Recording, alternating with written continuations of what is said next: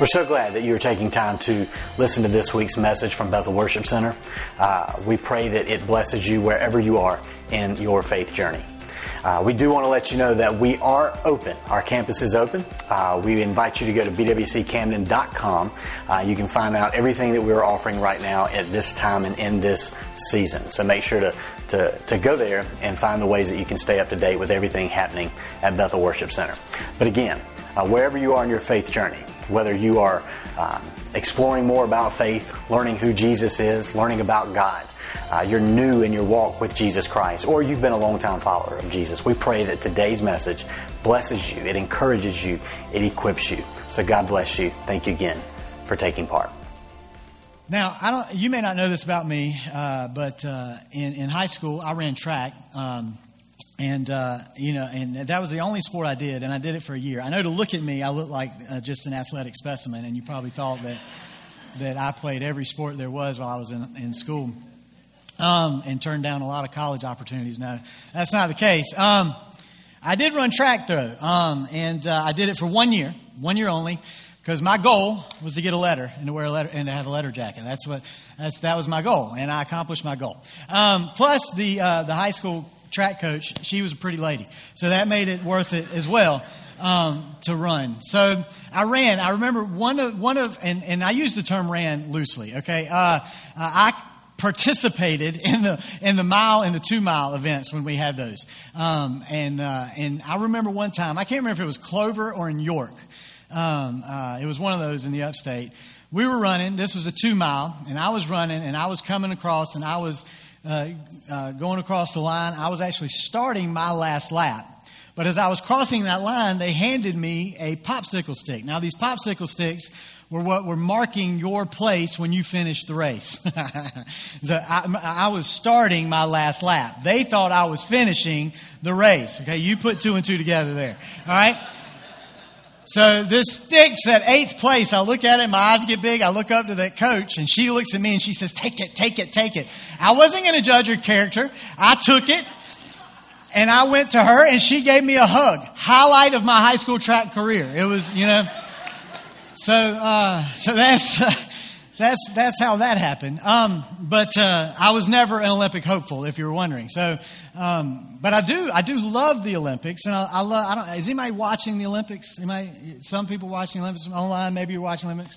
Um, I, I, love it. I love watching the sports that you don't always get to see: handball, uh, water polo, badminton, table tennis. Those sports don't get a lot of love on TV, right? But I love watching those sports. Those people impress me. But I also love the races. You know, you may love the races. I love watching these races.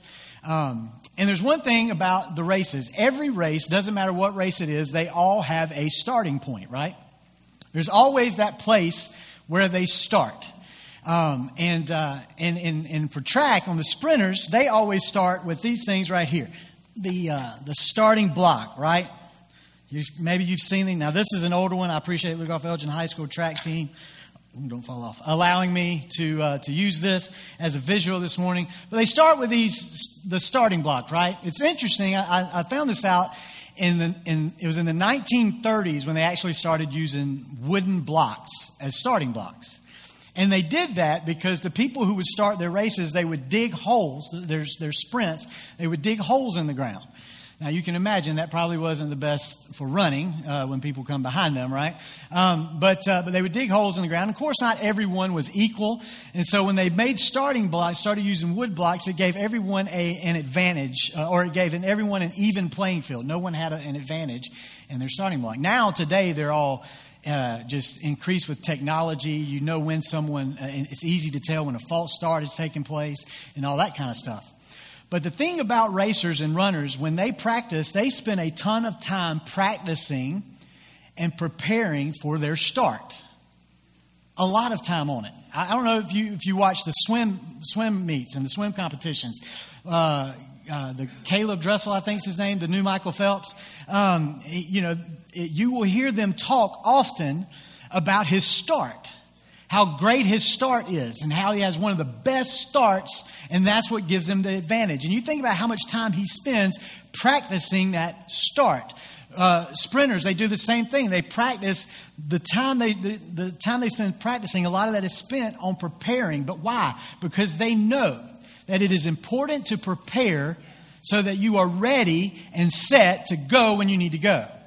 Because especially in these events, if you have three false starts, you are eliminated from the Olympics. You're eliminated from the competition. So you can work and work and work and work and improve your speed and make yourself extremely fast, but if you're not good off the blocks and you false start three times, and it's happened, you can be eliminated. So all that work means nothing. So the work that you spend in the time getting ready and set to go is just as important as the time you spend going and working and doing. And that's what I want us to look at over these next few weeks, these next three weeks together. I want us to think about, I want us to look at how ready are we? Where are we? And how prepared are we to go where God is calling us to go and, and to be used by the Holy Spirit how He wants us to be used? Now, you know, I mentioned COVID, and, and you know, you've seen how our world has been impacted by this pandemic, right? We have seen a lot of things change in our world. And the church is no different. We've seen a lot of things change. Now, one thing it hasn't impacted is, is, COVID has not impacted and stopped God's ability to still move, the Holy Spirit's ability to still work in people's lives. God is still moving. God is still redeeming. God is still restoring. God is still healing. God is still bringing peace. He's still bringing joy. He's still bringing salvation. Amen? God is still at work. The church will never be stopped. We had that promise from Jesus, right? We've proclaimed that over and over. Jesus made that promise. The church will not be stopped. But there's no denying the fact that things change. And one thing that we hear often is, I can't wait to get back to normal. I can't wait to get back to the way things were, right? Because in our minds, we're often, we're, we like going back to what's familiar more than we like the unknown of what's ahead. But sometimes God may be moving us towards something that we're not necessarily familiar with. So we have to be cautious not to want to go back to what's familiar if that's not what God wants us to go back to. I, eh, but it's in our nature. I think back to the, to the Old Testament, to the Israelites. You know, when God, when God freed them from Egypt, if you know the passage of Scripture, you see it in Exodus. God, God frees them, and they, they uh, we talked about this a couple of months ago when we were looking at this passage. He didn't take them down the easy road, or down the quickest route, I should say. He, he took them a different way, and, and things began to get a little difficult on that route. And so, what did they start doing? They started making statements like, We should have never left Egypt. In other words, what they were saying is, I regret the prayers that I prayed for God to free me from this place. Because they were, they were in their minds thinking, I'd rather go back to the difficulty of Egypt than the difficulty of the unknown with God. I'd rather go back under the tyranny of Pharaoh than the difficulty, even in the freedom that God is trying to give me. We have to be careful. But listen, God was preparing them. God, God took them this way. We said this a few months ago. You can read it, it's in Exodus. You can read it. He took them this way because they weren't ready to go the other way, they weren't ready to face the Philistines. So he had to take them another way to work a process in them to get them ready for what he wanted them to do. We can't be afraid of the unknown of what God wants to do in us. As followers of Christ, we always have to have the mindset in our lives that, that, that we want to move in the direction that God is leading us instead of moving back to where we used to be and what we think is just comfortable. The disciples, they spent three years learning from Jesus. And the disciples got comfortable being around Jesus. Every day was a new adventure. Every day was full of something. They were witnessing so many great things, and they wanted to be with Jesus. And Jesus knew this. That's why he began telling them, Look, I'm not going to be with you always. I'm going to have to leave. John chapter 16, you can write that passage of scripture down. You can go back to it, and do a Bible study in it this week. He's telling them, Look, I'm going to give you a Holy, the Holy Spirit. I'm going to give you someone else. I've got to leave. I can't be with you forever, but I'm going to give you someone else who can walk with you, who can journey with you, who will be with you. The disciples wanted to be with them. When, when Jesus te- taught hard, hard things and people began to leave, the, Jesus looked at the disciples and said, Are you guys going to leave too? And what was their response? Where, where will we go? I believe that they were hungry for what Jesus was teaching, but I also believe they were dependent upon being with him. They needed Jesus. They literally didn't know what they were going to do if they weren't with him. And so when Jesus was arrested and taken away from them, that was hard on the disciples. When Jesus was crucified and hung on the cross and put to death, that was hard on the disciples. It was difficult for them. When his body was in that tomb, they didn't know what to do. They were hiding. They, they were wondering, what is next? What are we supposed to do? And then all of a sudden they hear he's been resurrected. He's not in the tomb. So what do they do? It says that Peter and John, we see in Scripture, they run back to find what? His body. They run back to find the physical body of Jesus. They want to be around the physical body of Jesus. And then Jesus appears to them, and then, then they, Jesus starts spending time with them again. And now the disciples are back to what they knew was comfortable, what they knew, what they enjoyed, what they liked. It was being with Jesus physically in his presence. And this takes us to our passage of Scripture where we're going to be this morning, Acts chapter 1.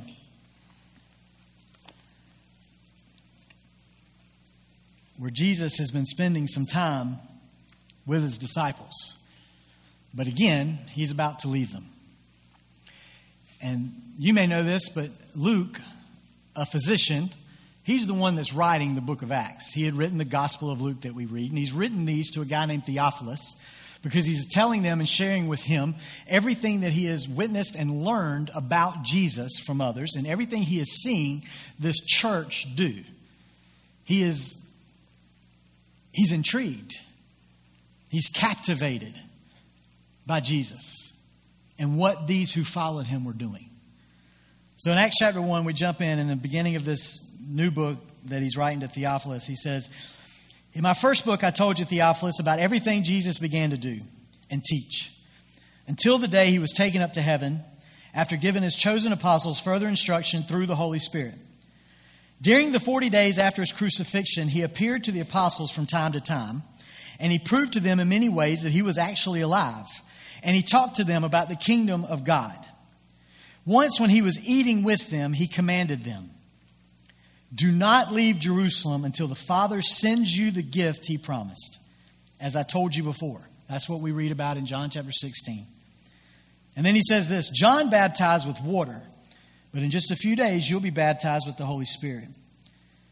So when the apostles were with Jesus, they kept asking him, and look at what they keep asking. This goes to show you that, that they're getting, uh, getting comfortable again with Jesus. They kept asking him, Lord, has the time come for you to free Israel and restore our kingdom? Their mind goes right back to their original agenda for the Messiah. And Jesus replied to him, He said, The Father alone has the authority to set those dates and times. They're not for you to know. But you will receive power when the Holy Spirit comes upon you, and you will be my witnesses, telling people about me everywhere in Jerusalem, throughout Judea and Samaria, and to the ends of the earth. So this is this is you know the disciples. You know they they they want to know. They they want to put their focus and their attention back on their agenda. God, this is what Jesus. This is what the Messiah is supposed to do. He's supposed to come free us from the captivity we're under, from this governmental structure that is not fair to us. He's supposed to free us from, from this. This is so is now the time. Okay, you've done your thing. You've died. You you, you beat death, death, hell, and, and the grave. That was pretty awesome, by the way. You did that. But now, okay, are we going to restore Israel? Or, is this where we get to sit beside you in leadership over the situation and everything that's going on? And Jesus doesn't necessarily ignore their question, but he kind of deflects their question and says, That's not Only God knows that. Only the Father knows that. And that's really not for you to worry about. That's not what I'm asking you to focus on. In other words, this, and, he, and he, then he tells them what he wants them to focus on. He keeps having to readjust the disciples' focus and what they were doing. And he's telling them, stop focusing on your agenda, what you want done, and just do what I am telling you you're supposed to do right now. See, he's letting them know you have got to get yourself back to a place where you can get yourself ready and set to launch into this movement through the church that we're about to start. And then we get to the next part of the passage. In cha- uh, verse 9. After saying this, he was taken up into a, taken up into a cloud while they were watching, and they could no longer see him. As they strained to see him rising into heaven, two white robed men suddenly stood among them. Men of Galilee, they said, why are you standing here staring into heaven? Jesus has been taken from you into heaven, but someday he will return from heaven in the same way you saw him go. Now, if we think about this passage, it's it's a little humorous for me when my mind when I think about it. Maybe it is for you too. But they're standing there. Jesus is talking to them, and then all of a sudden he just starts going away, and they're just kind of watching. And it, and it says that they're straining, trying to see him. Where'd he go? You see him? Wait, I think he's right there. You know, they're, they're trying to find where he went. And I'm wondering in their mind, are they thinking back to that day when all of a sudden they looked out over the water and they saw this ghost like figure walking on the water? And then they realize it's Jesus, and Peter's like, Jesus, that's you, tell me to come. And Jesus says, Come, and Peter gets on the water, starts walking to him. I'm wondering if Peter's back there going,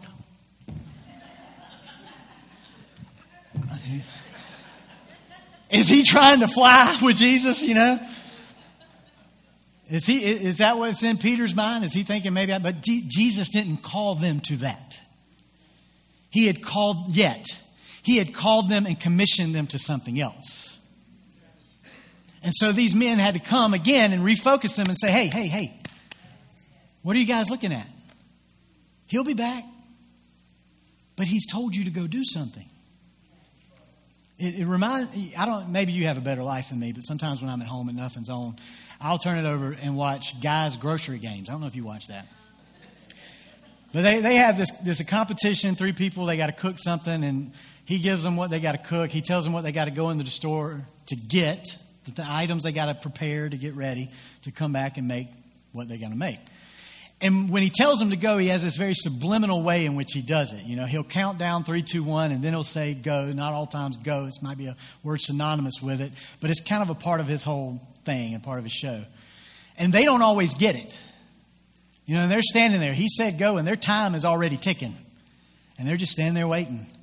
And then you'll hear the judges in the back who are going to judge what they make saying, Go! He's told you to go! Go! And then, oh, yeah, okay, go. That's what these two white robed men are doing. He's told you to go. Stop standing here staring and go. But see, sometimes we become so paralyzed in our fear that we forget to move, even if that movement is one that takes us to a place to get us ready to go to what's next. But we can't become paralyzed in our fear. We've got to be prepared. See, before the disciples could go out, Jesus was calling them to go into a place of prayer. Jesus had already told the disciples he was sending them someone else. He was sending them someone to be with them. He was sending them an advocate, a counselor, someone to guide them, someone to direct them. So just go start praying until that one comes and he fills you and he leads you. But see, the doors that he was going to open for them were not going to open for them until they got behind closed doors and began seeking him. You know, what Jesus had taught them when he taught them what to pray. We see it in Matthew's gospel, Matthew chapter 6, verse 6. He had told them, he said, Don't be like the Pharisees. Don't go out there praying in front of everybody, making sure everybody knows you pray and hears your prayers. What did he tell you? Tell them. He said, Go get to a secret place, into a room, and shut the door behind you and pray. Spend time with me. Take away all the other distractions. Why? Jesus was telling us, He was telling them, He's telling us, for the doors to open in your life, in our life, in the church, we have got to get behind closed doors first to see the open doors happen. So, the question we need to answer then is what are we doing behind closed doors? Because what we're doing behind closed doors is either going to prepare us in the spirit or it's going to paralyze us in our flesh. So, what are we doing behind closed doors? So, what do the disciples finally do? Verse 12. It says, The apostles returned to Jerusalem from the Mount of Olives, a distance of about half a mile. And, and when they arrived, they went to the upstairs room of the house where they were staying. Here are the names of those who were present Peter, John, James, Andrew, Philip, Thomas, Bartholomew, Matthew, James, the son of Alphaeus, Simon the Zealot, Judas, son of James, not the same Judas that had betrayed Jesus. They all met together and were constantly, say that phrase in blue with me, united in prayer. Along with Mary, the mother of Jesus, several other women, and the brothers of Jesus. So, what do they finally do? They went back and they united themselves in prayer. They wrapped their hearts around a unified passion. God, use us to be your witnesses. God, use us to make disciples, teaching them what you taught us. See, too often we're not of one mind in our prayers. Even getting ready and getting set to do what God's called us to do, we're not un- because we, we, well, we need to pray about this. We need to pray about this. Well, this is going on. We need to pray about this. We need to pray about this. The disciples were unified in prayer. God, the, what, what, what you've told us to do is that you're going to empower us to be your witnesses, and you've told us to go and make disciples. Let's pray that. God, use us Empower us to be your witnesses. So they unified themselves in prayer and they became desperate in seeking God. And we'll see that, they spent a lot of time in those rooms praying and seeking God over this because they were desperate for God to do something. They were desperate for His presence. Even though they couldn't physically be with Him, they were desperate for the presence He was going to give them to do what He had called them to do. So they were united in prayer for His presence to fill them, to be His witnesses and make disciples. So, how, when is the most you spend time in prayer? It's probably when you become desperate over something when something happens in your life or you get into a bad situation or things are not good, you begin praying. You begin asking others, I need you to pray for me in this. I need you to pray about this. I need you to pray about this. But how often are we desperate for God to move through us? How often are we desperate for God to move through His church? We will not see God move apart from prayer. It's in the scripture constantly. Even Jesus took himself away and spent time with the Father praying. God, in his sovereign and infinite power, still works through the prayers of a submissive and finite people. We have got to spend time unified in prayer, asking God, What do you want us to do? There's a story about a guy by the name of Jeremiah Lanphier. Uh, this happened in 1857. If you you can go to C.S. Lewis Institute online has a, a, more a bigger article about this. I'm just going to give you the cliff notes. But um, this Jeremiah Lanphier, he was a businessman in 1857, and he was burdened over the spiritual condition of his city and where he lived. So it, it, what we're told is that he went to his small church in New York City into a room and he began to spend time in prayer, just seeking God and asking God, one simple question. And that question was Lord, what would you have me to do? God, what would you have me to do? So the Lord led him to start having a prayer time. So he invited other businessmen. They were going to pray one day a week. And his invitation was very simple. He said, Come when you can, leave when you must. There's no pressure. Let's just come and let's pray. One day a week, this room will be open for one hour. So on September 23rd, 1857, it said that he started his first time of prayer. He went in this room and he began to pray. And it says about a half hour into that prayer, someone joined him, and then a couple others started joining him, and about six people joined him that day. The next week, there were 20. The next week, there were 40. And by January, three months after he started, it said that they were meeting on three levels of the building that they were in, spending time in prayer over their colleagues, their city, and asking God, Lord, what would you have us to do? By March, it said that 6,000 were gathering daily in New York City, 6,000 in Pittsburgh, 2,000 in Chicago, 4,000 in Philadelphia. There were prayer meetings in Washington, D.C., Baltimore, Cincinnati, New Orleans, and Mobile. Prayer was erupting all across. It's said by May, from the contacts, the connections that these people had, they estimated 50,000 people in New York City had trusted Christ as their Savior. A newspaper reported that in New England, there were several entire towns who had given their life to Christ. The whole towns. Which is sad to think place those towns are in now.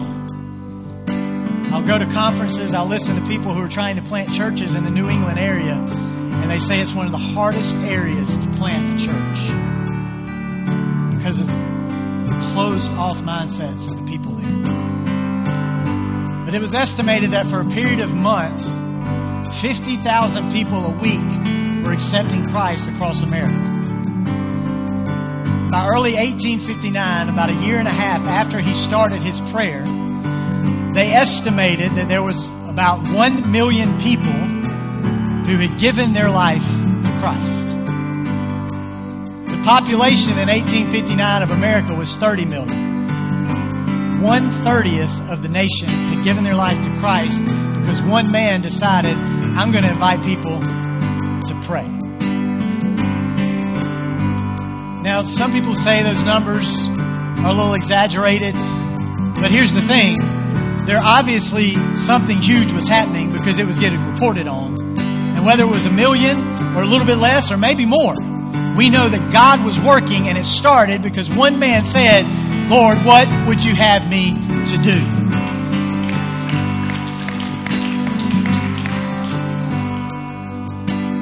So think about it. What would happen?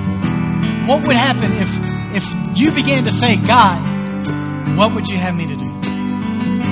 What if God, it, may not be that, it may be something else, but, but what would happen if you said, I, am going to invite some people to meet one day a week, every other week, once a month at work, and let's just pray before we get our day started. Let's get there an hour early and let's pray in a back room somewhere. Let's just pray.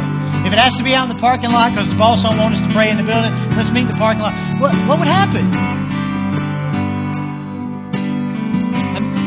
A guy met with I met with a guy a couple of weeks ago, or last week or two weeks ago. He's a first responder. He wants to get the first responders back together again, focused on God's word, spending time in prayer and discipleship. It's a burden. God may be placing a burden in you. We've got a couple of ladies that have started praying in the fellowship hall, and now I think more are joining them every Sunday before church starts. They're just praying in that little brick building right there. I'm so thankful for them. Because those prayers, you don't know what can happen from those prayers. But are we praying for God to move? There's nothing wrong with having our prayer list and the things we want to pray over. But when do we set aside our list and our agenda and then we just start praying, God, move the way you said in your word you wanted to move? God, work through me. Empower me to be your witness. Help me to make disciples. Empower me to be your witness. Help me to make disciples. Show me, God, what I need to do. Our starting block. Our starting block is a position of prayer. We are only going to be ready and set to go where He's calling us to go when we begin to pray and seek God and say, God, where are you calling us to go? Send us your Spirit and help us to trust you, to be guided by you. Stand with me this morning.